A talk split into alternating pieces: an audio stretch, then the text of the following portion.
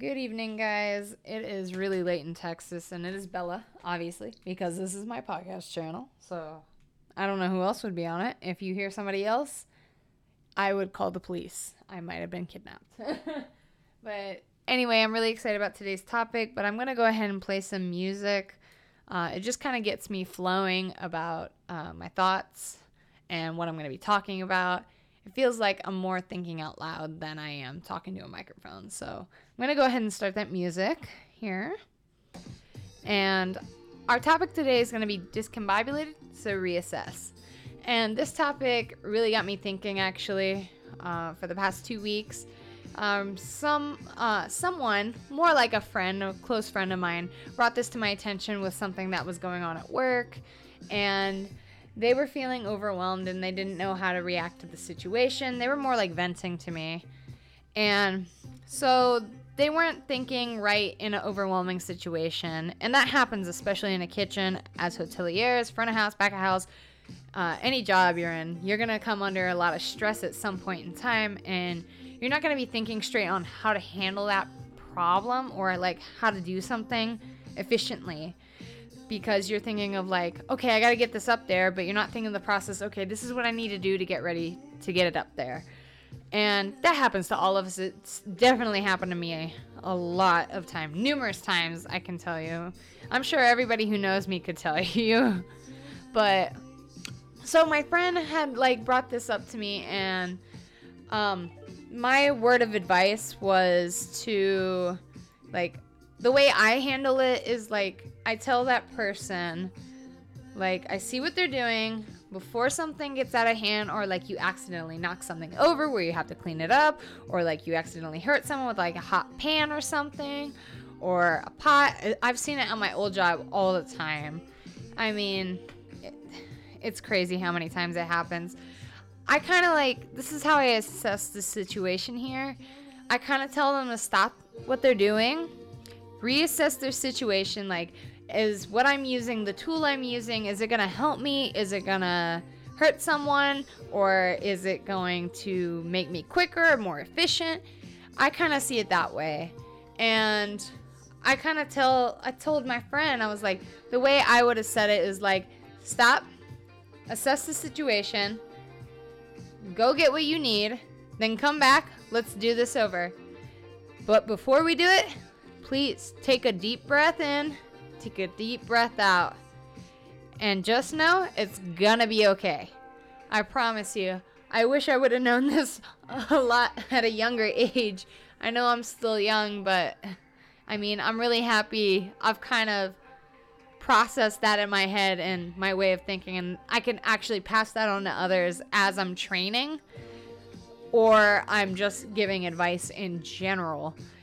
So, assessing a situation and taking a second to assess a situation that may be harmful to you with pots and pans or whatever or alcohol or glass. Like taking that second is crucial because it could it could prevent a serious injury. It could save you more time. It could be an easy way out you know? And it's okay to ask for like assistance at any point in time and, you know, that's my biggest thing, I think. It's like, if you don't know or like you need help with something, don't feel like you're a burden. Ask that person. Because I'd much rather you ask me for help and maybe I'll be annoyed about it at first, but I'd rather much like have you ask me to help you with something than you do it yourself and then it just becomes a bigger problem, not just for other people, but for yourself. You're not doing yourself a favor, you know? So it's it, I find that really important. And I know I'm kind of like stuttering here and there, and I'm trying not to pause as much. I'm trying to be a little little more free flow. I'm not sure if that's the correct term or not, but you know, here we are talking to a freaking microphone. like that's normal for me. I mean, it's more normal if I talk to myself than a microphone. that's pretty sad, but that's okay. But anyway, being discombobulated, it happens a lot in a kitchen, and it happens a lot in any place you go, actually. Any job can become discombobulated. Think about like a job in accounting or just a desk job in general, you have a I mean, you're sitting at your desk, you have all this paperwork and everything. Everything can become discombobulated in like a swift moment when you're in a trance of like what you're doing. You need to take a moment to like kind of back off from your station and just see see what's in the vicinity, see what's in your area and kind of reassess what's going on there because like for example with me, whenever I'm at my station, I have to take a second to think and reassess like what my station is.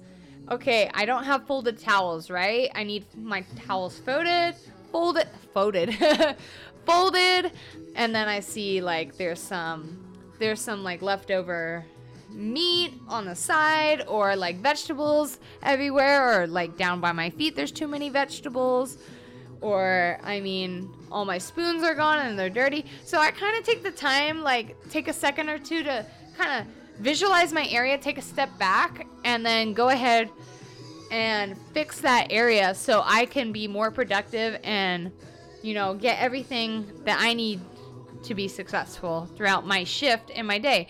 And so that's a constant thing for me I have to do. I'm just saying, like, in general, too, I think people should take more time and care with their section and take that time to really visualize their area and take a step back because again, especially in a kitchen where there's a lot of heat going on, a lot of sharp things going on, it's really important for you to take that time and really see like what's in the area, who is around you, and like what could happen in a couple seconds. Like it happens so fast in a kitchen because there's so many fucking moving parts. Like there's no time to almost think about those things, but it's like we have to constantly think about those things considering how dangerous our job is. And like even construction you have to do the same freaking thing because you have so many moving parts so many machinery you're around. You're gonna have to take a step back and reassess what's going on because if you have like a million things in front of you and like one person walks by and maybe like trips over that and they're carrying something heavy I mean, next thing you know, that person's in the hospital. So it's really important for us to take a moment and, like I said a million times, reassess the situation. It's so critical. So, um, honestly, I think that concludes the podcast. It's almost at eight minutes here. I think it's a fairly good podcast. I know my last one was at 10 minutes, but I think that was mainly because I had to do an introduction of things. I feel like I'm getting a little more comfortable. I'm not sure if that was English or you understood that, but I feel like I'm getting a little more comfortable with talking into the mic, like I'm having a conversation with myself and not just myself actually. I like I'm visualizing an audience I'm talking to or like a person in front of me. You know? So, I mean, that's just me being me though. but anyway, I'm really excited about next week's topic. Okay, ignore that part of me. That was the crazy side. Uh, I'm excited about next week's topic, um, which is going to be on September 10th, which is this coming Friday. So, Friday's topic is going to be um, not uh, respect, not just for guests, but for animals. And this one's going to be mainly food industry talk right here. It's not going to be as relatable, but it gives like to other jobs. It's not relatable as to other jobs, more like, but definitely um, more relatable to. Um, I, I don't know. I don't even know where I was going with that. Not relatable to other jobs, but it gives you definitely a different perspective on food and uh, definitely the meaning of halal, you'll kind of understand a lot more from um, the, the, Friday's topic. I was like about to say next week, but it's actually this week, so that doesn't make any sense. But yeah, respect for not just guests, but for animals. And I'm really excited about that topic. And I will see you guys. Well, I'm not physically see you, but I will be back on on Friday, and it looks like we're gonna hit 10 minutes. So I guess it is gonna be a normal thing for 10 minutes of podcast. All right, guys. Thanks for listening, and I'll catch you guys later.